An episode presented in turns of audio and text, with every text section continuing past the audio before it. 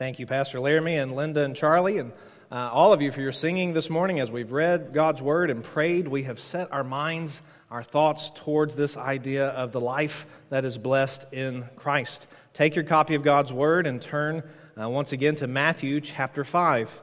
Matthew chapter 5. If you don't have a Bible, you'll see one there in the pew in front of you, and you should find this passage beginning on page 785. Matthew chapter 5. We are in the early stages of a, a series through the Gospel of Matthew.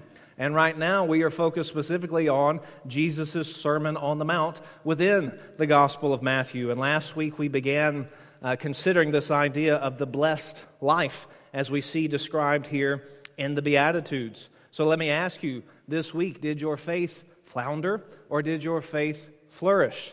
Now, I don't mean did you, did you have a good week? Did you have a week that was without difficulty?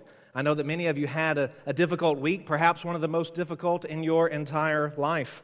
But were you flourishing? Were you living your blessed life now? As we begin contemplating last week, the Beatitudes of Jesus remind us that every blessing that we see here in the Beatitudes ought to describe a Christian. It ought to uh, be a part of our lives. Now, not perfectly, the Beatitudes don't characterize us perfectly, uh, but they ought to mark us prominently. We ought to be able to look at the difference Christ has made in our lives and see the marks of these Beatitudes here among us in our walk with Christ. So I ask you, do you need comfort this morning? Are you looking for mercy today? Do you long to see God? Then come to the mountain Listen to the king as he teaches the blessings that come in the kingdom. We hear the king of the kingdom speak in Matthew 5, verses 1 through 12. If you're able, would you stand for the reading of God's word? Matthew chapter 5, verses 1 through 12. Seeing the crowd, he went up on the mountain. And when he sat down, his disciples came to him. And he opened his mouth and taught them, saying, Blessed are the poor in spirit, for theirs is the kingdom of heaven. Blessed are those who mourn, for they shall be comforted. Blessed are the meek, for they shall inherit the earth. Blessed are those who hunger and thirst for righteousness, for they shall be satisfied. Blessed are the merciful, for they shall receive mercy. Blessed are the pure in heart, for they shall see God. Blessed are the peacemakers, for they shall be called sons of God. Blessed are those who are persecuted for righteousness' sake, for theirs is the kingdom of heaven. Blessed are you when others revile you and persecute you and utter all kinds of evil against you on my account.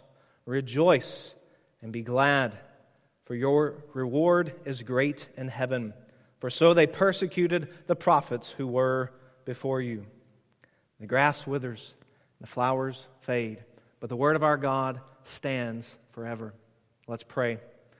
Father in heaven, we come to you desperately needing your help. It's not so much that the Beatitudes are hard to understand, but we tremble when we recognize how little and how uh, infrequently we live them out. We pray that by the power of your Spirit, you would do a work in us and that we would understand your word and we would seek to live it out and we would give you all the credit and glory. It's in the name of your Son, Jesus Christ, we pray. Amen. You may be seated. Now, I've got to be honest, the task ahead of me is insurmountable.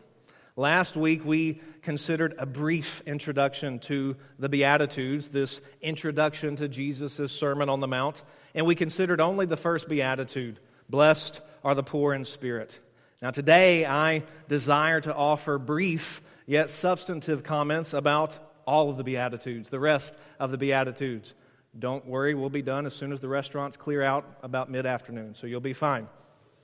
Now, each one of these Beatitudes could be preached on their own. We could have a sermon on each one of these Beatitudes, and we would benefit from zooming in and viewing them in high definition. But I'm afraid that some of us might grow weary on the journey. We might miss some of the impact and the weight that the first audience felt when Jesus first preached these words. Now, like a good sermon introduction, Jesus' Beatitudes will show up again in the Sermon on the Mount. So we're not done thinking about them. They're going to be uh, elucidated, they're going to be expounded upon in the Sermon on the Mount. And in fact, as we watch Jesus' ministry, we're going to hear these themes again, and we're going to see him live them out for us. And so we're going to learn more about the Beatitudes even as we continue our study in Matthew's Gospel. But I ask you, do you, do you really want to be merciful? Well, listen to Jesus. Watch Jesus, He will show you. Do you really want to understand what it means to be a peacemaker? Then follow in the footsteps of the Master, and He will teach you and bless you.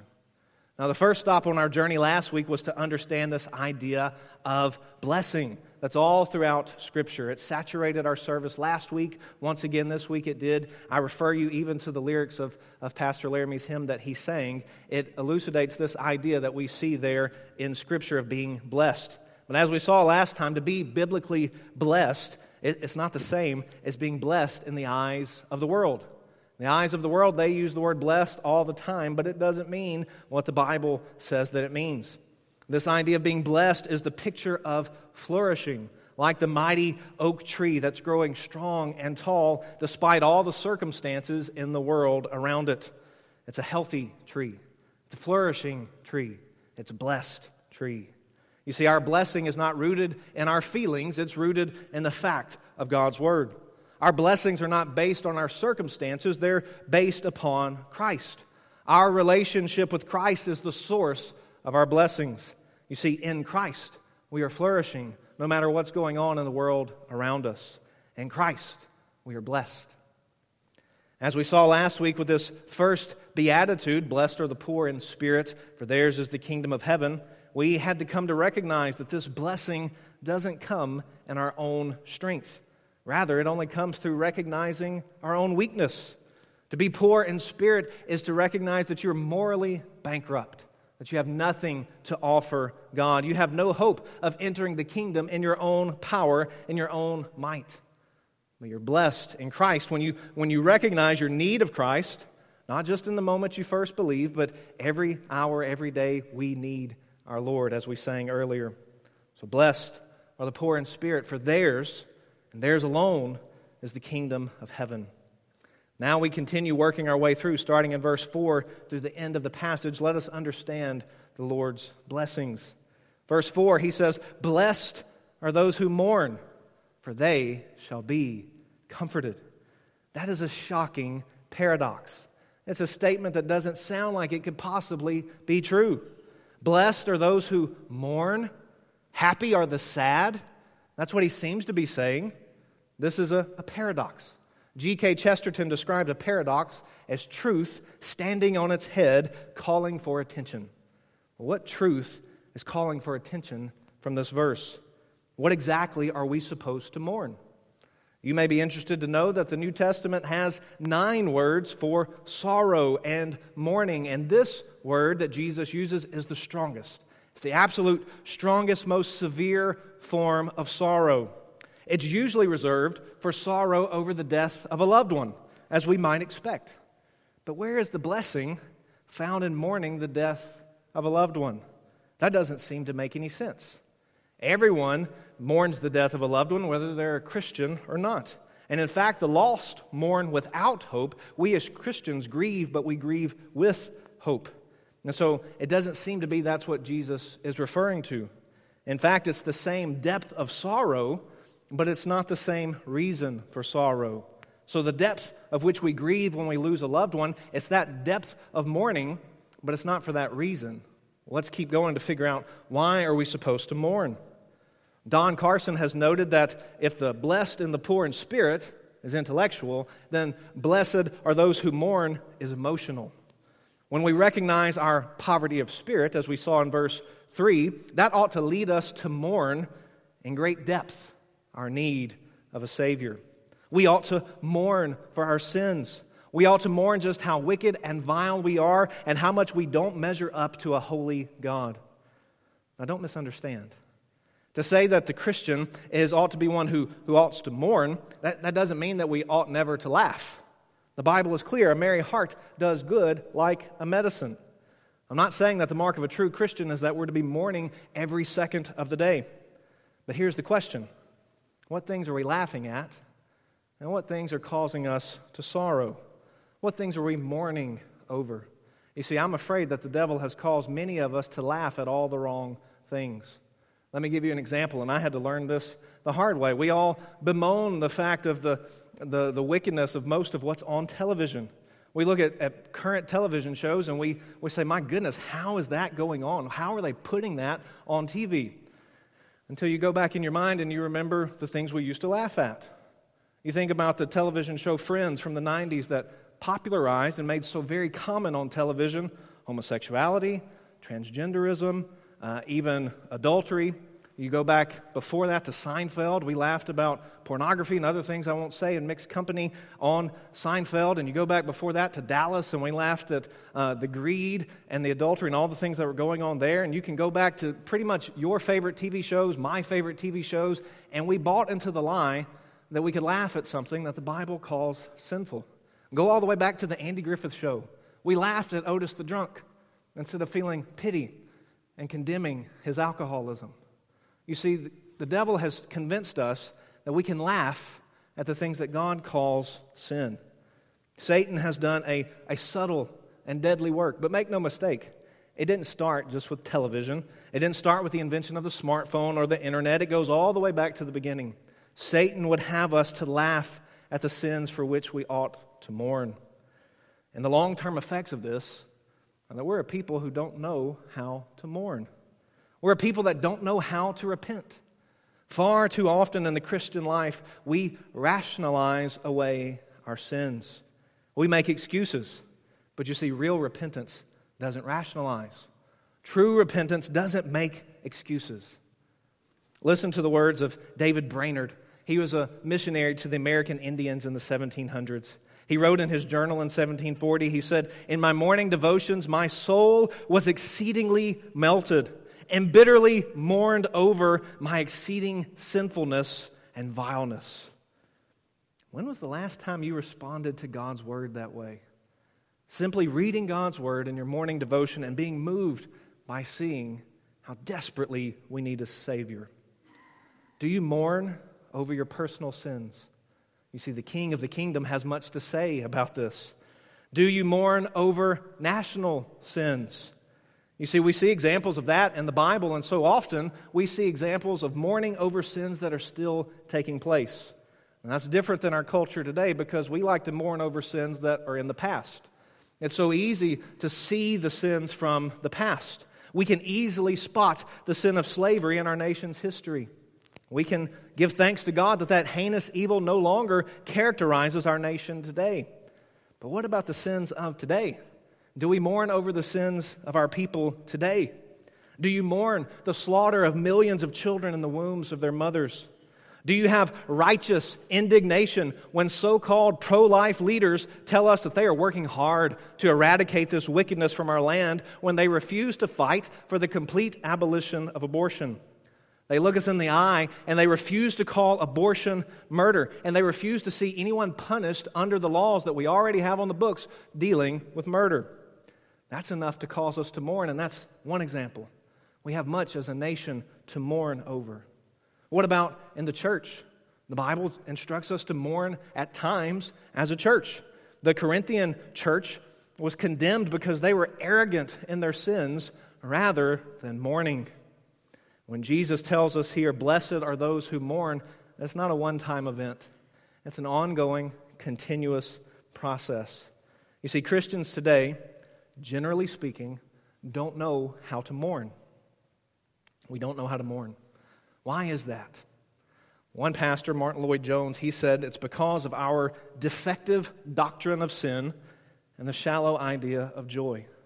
Do you hear what he's saying? We misunderstand sin and we misunderstand joy. We think that sins are little things to be brushed under the rug. We don't take our sins seriously. And we think joy is to be equated with mere momentary happiness. And so we're always looking for that next moment of happiness, and we always miss biblical joy. You understand, according to God's word, there are worse things than being sad. We try to escape sadness every step of the way, but there are worse things than being sad. There's the inability to be sad. Sometimes we're unable to mourn the things that we ought to mourn. There's the inability to call sin sin, which seems to plague so many today. Sinclair Ferguson said, The child of the kingdom knows higher joys as well as deeper sorrows, more sensitive mourning, but also more profound comfort now that he is the Lord's. His emotional sensitivity becomes greater, not less. This is the promise of the Beatitude that we will receive comfort. Blessed are those who mourn, for they shall be comforted. Now, it seems as you read the Beatitudes here that the passage Pastor Laramie read from Isaiah 61 is ringing in the background, that it's clearly in the context of what Jesus is saying, because so many of the themes from the Beatitudes show up in that passage from Isaiah 61. There, the prophet points forward to the day of what Jesus says they will be comforted. Well, how does that comfort come? Does it mean we just sit around and wait and we say, well, time heals all wounds? No. The God of all comfort provides comfort through the Comforter, the Holy Spirit. And in order that we might comfort others, 2 Corinthians 1, the word comfort is all over the passage. God Himself will comfort us. Blessed are those who mourn, for they shall be comforted. They are being comforted now. We're promised comfort in the Christian life, and we will be ultimately perfectly comforted in the future.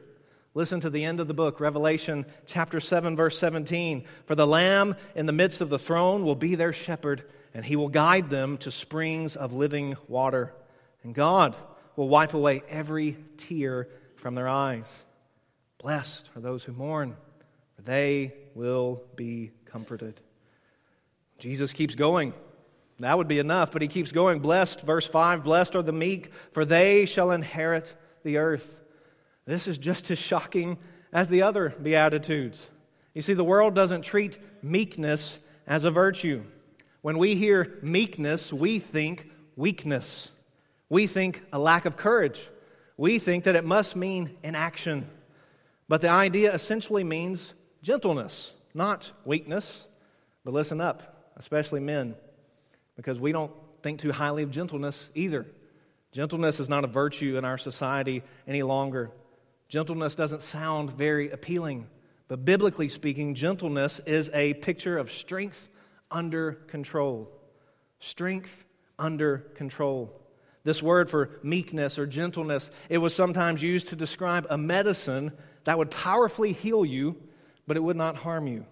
Have you ever had a medicine before that it would have been great if it didn't have side effects? If it did exactly what it was supposed to and provide the cure, but it had no side effects, that would be wonderful. But it wasn't a meek medicine, it was a harsh medicine. Medicine that it will heal you and not harm you. Now, that's a, a gentle, a meek medicine. No strength under control. This word is also often used for a horse of a stallion. Have you ever seen a young horse with fire in its eyes and you think there's no way anybody is going to ride that horse? Through time, whether it's days, maybe weeks, maybe even months, but you come back, and the horse is so gentle that even a child can ride it. Has that horse lost the strength that it had? Is it no longer as strong as it once was? No, it's strength under control. It's meek. Jesus used the word to describe himself. Matthew 11, he said, I am gentle and lowly of heart. I am meek and lowly. Now, no one who truly knows Christ would consider him to be weak. He's the definition of strength under control. Now, watch, watch the pro- progression that Jesus is giving us. He says, When we're poor in spirit, we rightly recognize our need of a Savior. We have nothing in and of ourselves to commend ourselves to God. We're poor in spirit. But then that ought to lead us to mourn.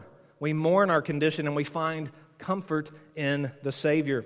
But then that leads us to meekness and gentleness because now we have a right view of ourselves.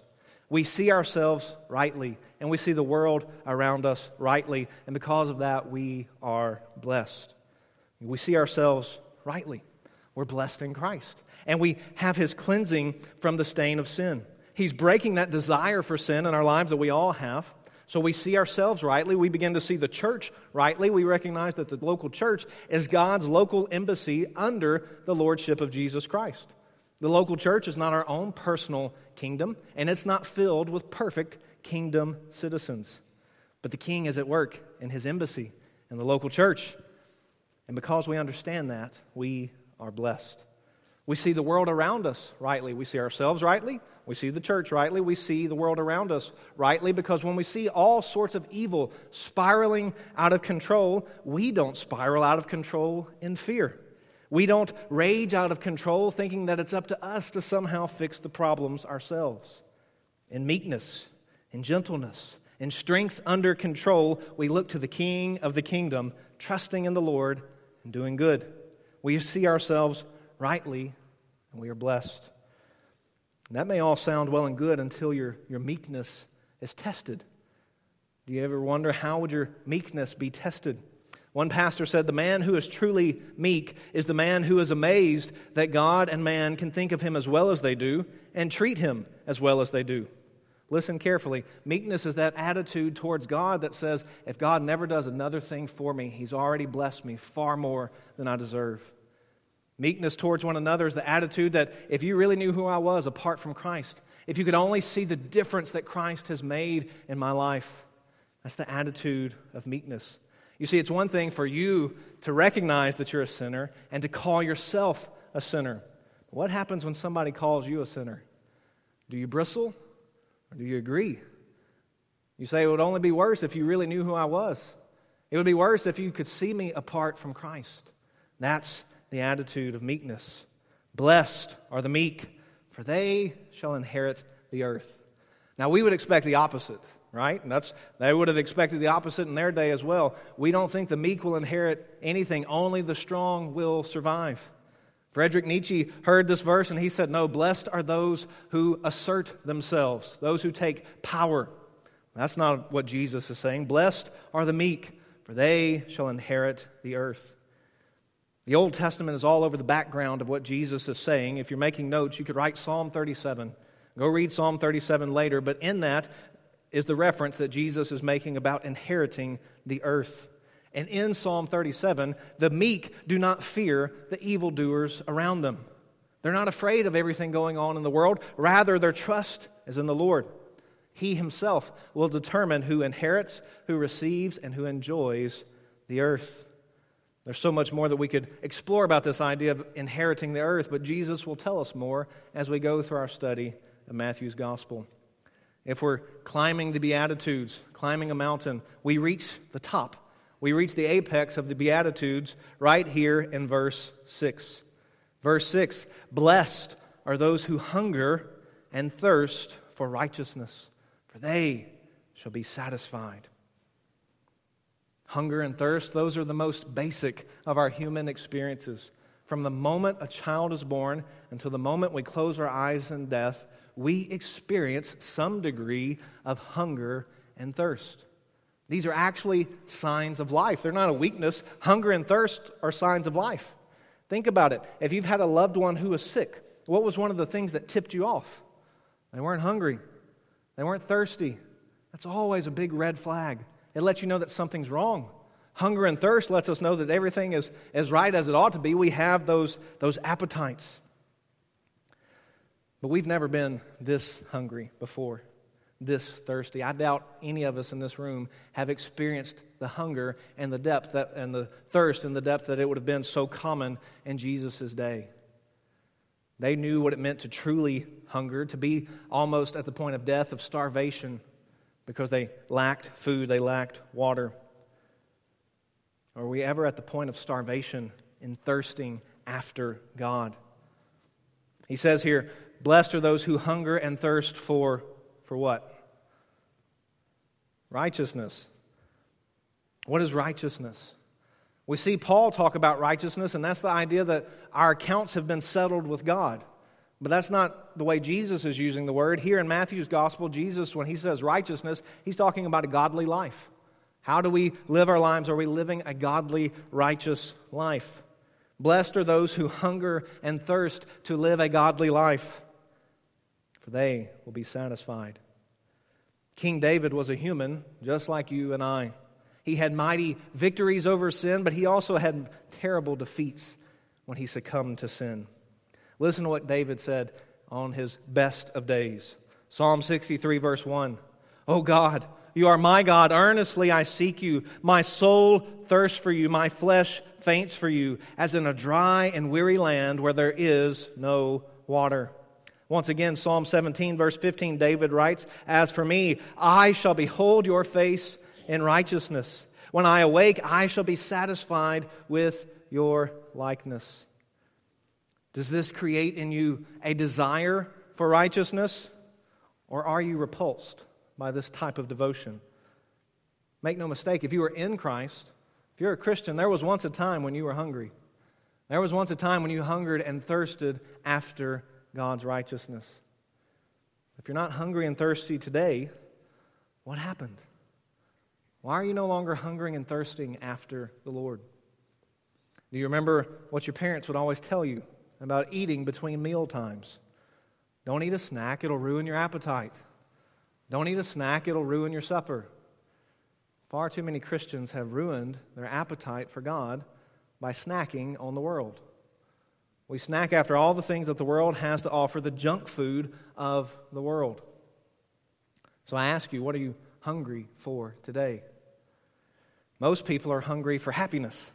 Most people are, are searching after the blessings, but they don't want the one who blesses. They don't want the, the sovereign bread of life to come and give them the blessings. They just want the blessing. Jesus says, Blessed are those who hunger and thirst for righteousness, for they shall be satisfied. Satisfied. Full until you can eat no more. Just like when Jesus fed the thousands, they were all satisfied, and there were baskets upon baskets of leftovers. And notice here who's going to do the filling. It says they will be satisfied. They can't do it on their own, and we can't do it on our own. There's nothing in and of ourselves that we can fill ourselves with. There's nothing inherent in us that we can eat and drink and, and fill ourselves. We must look to God and God alone. He is the one who will satisfy us. So I encourage you, come today. Maybe for the first time, maybe for the thousandth time, but come to the bread of life, Jesus Christ. He alone can satisfy. Do you thirst for righteousness? Do you thirst for a fresh start? Do you desire to be cleansed of your sins? Come to Jesus Christ, the living water, and you will never thirst again. Dear children, the world offers so many things that appear to be tasty. So many things that seem to satisfy, but they all leave you empty. Every one of them, every time. Come to Christ today. Blessed are those who hunger and thirst for righteousness, for they will be satisfied. But now we begin the descent down the other side of the mountain of the Beatitudes. If the, the blessings of ascent dealt with our inner attitude, attitudes, then these blessings as we go down the mountain deal with our outward actions. There's a clear shift in verse 7. He says, Blessed are the merciful. That's an outward action, for they shall receive mercy. Now, simply put, mercy is compassion in action. Compassion in action. Mercy doesn't stop with, with just feeling compassionate towards someone. Mercy puts compassion into action. Kent Hughes tells the story of a preacher in the 1800s who came upon a crowd and they were gathered around a man whose horse had just tragically died. And everybody there was just telling the friend how sorry they were. I'm so sorry this happened to you. Oh, I know it's going to be bad. Oh, I'm so sorry. And that's all they had to offer. And so the preacher stepped up to the one who was sympathizing the loudest, and he said, I'm sorry, five pounds. How much are you sorry? I'm sorry, five dollars worth. How much are you sorry? Are you willing to put your money where your mouth is and actually show your compassion and help this man uh, recoup the cost of a new horse? You see, mercy is compassion in action. It's not merely a feeling. We just think of being merciful as being a feeling or an idea, but it's compassion in action. It's been simply put by one preacher that kindness is a friend calling you when you're well, mercy is a friend calling you when you're sick. Have you received that sort of mercy before? When you're not well and your friends are willing to enter into your circumstances and they're willing to meet you where you are and they're willing to help you right where you are? That's mercy. Calvin explains that they are blessed who are not only prepared to put up with their own troubles, but also take on other people's troubles to help them in their distress, freely to join them in their time of trial, and, as it were, to get right into that situation that they may gladly expend themselves on their assistance. They're willing to put their money where their mouth is, they're willing to put compassion into action. And you see, when we remember the mercy that we've received from God, we're ready to extend mercy to others. Now, when we forget the mercy that we've received from God, then we begrudge giving mercy to anyone else. Jesus makes this clear later in Matthew's gospel in the parable of the unforgiving servant. Do you remember that parable? The man who had been forgiven millions of dollars in debt was unwilling to forgive a friend who owed him just a few thousand dollars. And the master of the servant comes back and says, Because you're unwilling to show mercy to him, I'm not going to show you mercy. And he throws him into jail.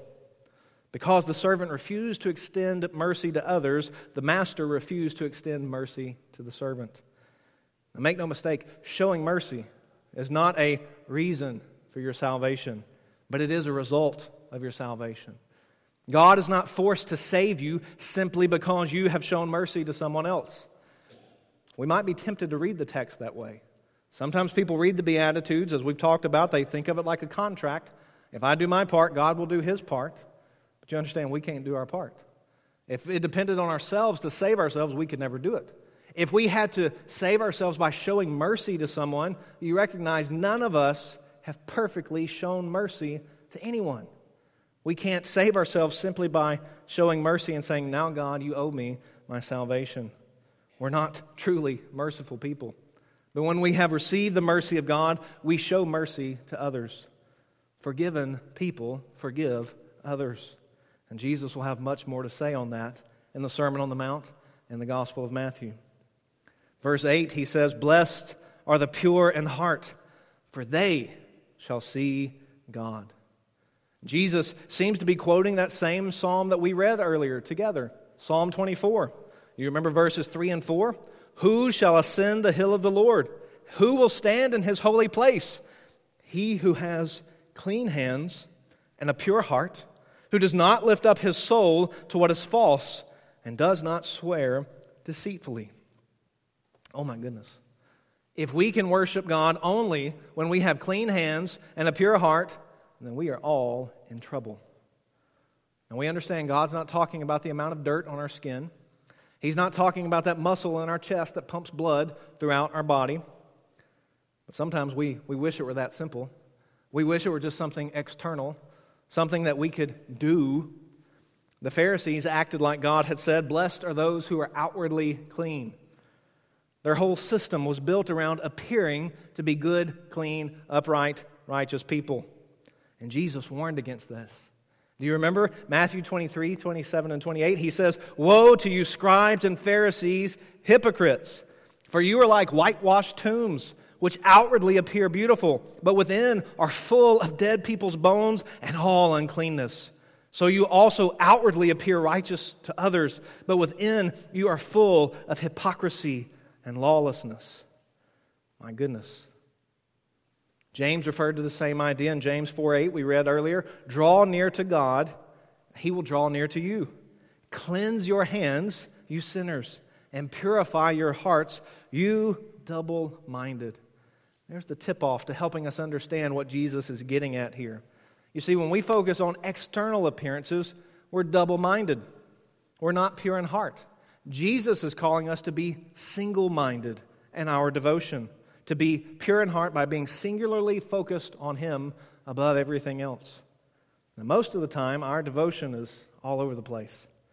Sometimes it's in the right place in a small portion of our lives over here, and then our devotion is everywhere else in every other area of our life. We're double minded. But the Bible always helps us understand all of these problems. It explains this in Jeremiah 17, verse 9, that says, The heart is deceitful above all things and desperately sick. Who can understand it? But when we cry out to God, our merciful God, pleading with Him to make us single minded, to make us totally focused on Him, to make us pure in heart, we are blessed and we will see God. Now, we see God in His Word even now. We can read God's Word and we can see Him, we can know Him through His Word. We get to know God through the Scriptures. And we as Christians can see God in ways that non Christians can't see Him. We see God in creation in ways that they deny. We see God's hand of providence throughout history in ways that they deny. But the Bible gives us this wonderful promise we shall see God. 1 John chapter 3 verses 2 through 3. I think y'all have already studied this in your class. Beloved, we are God's children now, and what we will be has not yet appeared. But we know that when he appears, we shall be like him, because we shall see him as he is. And listen, everyone who thus hopes in him purifies himself as he is pure. You hear the connection even in the Beatitude and what John says 50, 60 years later? Blessed are the pure in heart, for they shall see God. And John says, when you have this confidence, when you are assured that one day in Christ, we will see God because of what Christ has done, he says, therefore, purify yourself as he himself is pure. Well, when we have received the mercy of God and we have become focused in our single minded devotion on the God who has shown us mercy, then we begin to desire for others to have the same peace with God that we ourselves have experienced. Verse 9 says, Blessed are the peacemakers, for they shall be called sons of God. Now, when Jesus talks about peace, he certainly has in mind the Old Testament, the Hebrew idea of shalom. You've probably heard that word before, shalom. it's more than just the absence of fighting. That's what we think of peace. That means there's no fighting going on. But it has to do with wholeness, well being, very close to this idea of flourishing. And when Jesus speaks of making peace, we must understand that's an active work. We're to be peacemakers. Peace will not magically happen. Peace will not happen with the attitude that says, let sleeping dogs lie. No, making peace in the name of God will require work and it will require honesty. We can't fall to the temptation of a false peace Jesus talks about a false peace in the Old Testament when he, God condemns the prophets who said, Peace, peace, when there is no peace. So we don't look for a false peace, and we also don't look for appeasement. You know the idea of appeasement. Most famous example in the 20th century was the, the British Prime Minister Neville Chamberlain. During the time of Hitler, he went to visit with Hitler and he believed all the lies of Hitler and he appeased Hitler. And then he came back and announced to Britain and the whole world that we have peace in our times. And I think the very next day, Hitler invaded Poland. You understand this idea of appeasement is not the biblical idea of peace. It doesn't work that way. Peacemakers must first acknowledge that there are real differences, that there's a reason that the peace is not present. Listen to Pastor Kent Hughes. He says a peacemaker is willing to risk pain. Anytime we attempt to bring peace personally or societally, we necessarily risk misunderstanding and failure. If we've been wrong, then there's the pain of apologizing. On the other hand, we may have to shoulder the equally difficult pain of rebuking another. In any case, the peacemaker has to be willing to risk it. The temptation is to let things slide. It's so easy to rationalize that trying to bring true peace will only make things worse. End quote. Have you seen this in your own life? Have you seen this in, in your life in church over the years? We're so tempted to treat peace this way. Being a peacemaker is hard work. But Romans 12 18 says, if possible, so far as it depends on you, be at peace with all people. Of course, we recognize that the only way this is possible is because Christ is the true peacemaker. He is the Prince of Peace. He is the one who has reconciled us to God by making peace by the blood of his cross. God calls for us to be peacemakers at home, in the church, and He also calls us to be peacemakers in the world, but in a way that you might not think. Being a peacemaker is not a call for pacifism. We seek to make peace, and, and sometimes we might even have to fight for peace. Making peace in the world will not come through primarily through peace committees, through the United Nations, through the strongest armies, or through any human agency, even though they all have their place. If you want to be a peacemaker, share the gospel. If you want to be a peacemaker, tell others about the God who brings peace. Listen to Ephesians chapter 2. But now, in Christ Jesus, you who once were far off have now been brought near by the blood of Christ. For he himself is our peace, who has made us both one and has broken down in his flesh the dividing wall of hostility by abolishing the law of commandments expressed in ordinances, that he might create in himself one new man in place of the two, so making peace, and might reconcile us both to God in one body through the cross, thereby killing the hostility. And he came and preached peace to you who are far off, and peace to those who are near. Oh, this is the good news of peace. Those who have received the peace of God through Christ are called sons of God. Are you looking for peace today? There strife in your home? Is there strife in your relationships? Are you feel like you're at war with every person you meet? Surrender to the Prince of Peace today. He and He alone can fix your relationships. He and He alone can bridge the gap between you and God. He has come, He's broken down the wall of hostility by the blood of His cross. Listen to Jesus' conclusion to these Beatitudes. Blessed are those who are persecuted for righteousness' sake, for theirs is the kingdom of heaven. Blessed are you when others revile you and persecute you and utter all kinds of evil against you falsely on my account. Rejoice and be glad, for your reward is great in heaven. For so they persecuted the prophets who were before you. Did you expect the blessings to end this way? We've been climbing the mountain of the Beatitudes. We've come back down the other side of the Beatitudes. Christ is reorienting, reorienting our thinking about what it means to be blessed. And he ends here. How strange.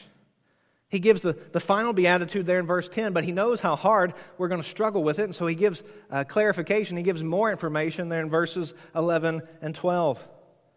And I can imagine what someone might be thinking. You mean to tell me that if I demonstrate all of these things in my life, then the world will not welcome me with open arms? That there will be people who will not only not approve of me, but they'll persecute me?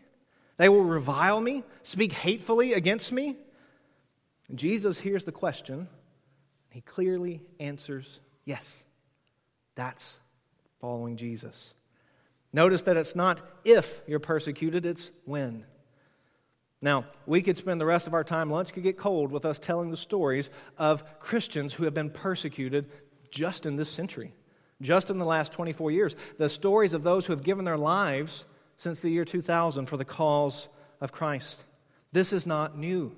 This goes back all the way to the founding of the church. We see it happening even in the New Testament. The early Christians were most certainly reviled. They were hated, they were spoken against, and some were even killed. They were called all sorts of terrible, hateful names. They were called cannibals. Can you imagine that? Why would the early Christians be called cannibals? Because we talk about eating and drinking the blood and the body of Christ. Non Christians heard that, what we would talk about the Lord's Supper, and they said, Those are cannibals. Have nothing to do with them. What about other things that they were called? They were accused of incest because they called one another brother and sister, and they talked about loving one another. They were called atheists because the world says there's many, many, many gods, and Christian says no, there's only one God, and his name is Jesus Christ. So they were called atheists. They were accused of hating humanity. Listen to this. They were accused of hating humanity because they didn't go right along with the culture and support every whim of the culture. Does that sound familiar? We're closer to that day today than we've ever been in our lifetimes. We've gone through a season in this nation where Christians have not only been tolerated, but in years past, Christians were welcomed. They were leaders in the halls of power. But those days are evaporating before our eyes. Why is that? Listen to 1 Peter chapter 4 verses 3 and 4. For the time that is past suffices for doing what the Gentiles want to do living in sensuality, passions, drunkenness, orgies, drinking parties, and lawless idolatry. There's been enough time for all that. With respect to this, they are surprised when you do not join them in the same flood of debauchery and they malign you. When you don't join in with the sins of the world, they're going to insult you, they're going to hate you, they're going to malign and revile you. How should we respond to that? Peter, in the same letter, tells us He points to Christ as the example, and he says, He, when he, Jesus Christ, was reviled, he did not revile in return. When he suffered, he did not threaten, but he continued entrusting himself to him who judges justly. That's how, we're all, how we ought to be. We ought to entrust ourselves to the one who judges justly, just like Jesus did, just like the prophets before them. We are to entrust ourselves to God and rejoice. Now, did you notice there, verse 12, the intense piling up of rejoicing? Rejoice, be glad. It's joy upon joy. And these are present tense commands. They tell us to keep doing it. We don't wait till the suffering is over to rejoice. We rejoice even now, even in the midst of the persecution, even while it's going on. We look at Acts chapter 5. I'm almost done. Acts chapter 5, verses 40 and 41. We see an example of what this looks like. When they had called in the apostles, they beat them and charged them not to speak in the name of Jesus and let them go. Then they left the presence of the council, rejoicing that they were counted worthy to suffer dishonor for the name. That's foreign to our way of thinking.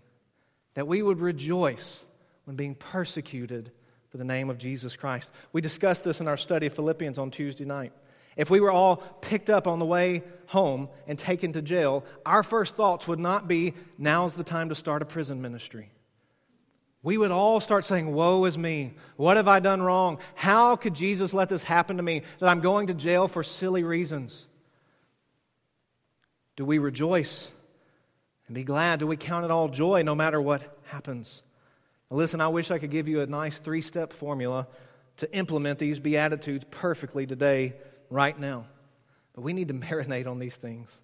We need to saturate our minds with the Beatitudes. We need to read them again and again and again and keep bringing them up in our minds, even as we study the Sermon on the Mount, even as we study the rest of Matthew's Gospel. Keep going back to the Beatitudes. And above all, trust the King of the kingdom. Will you hunger and thirst for righteousness today? When you do, you will be blessed. Let's pray.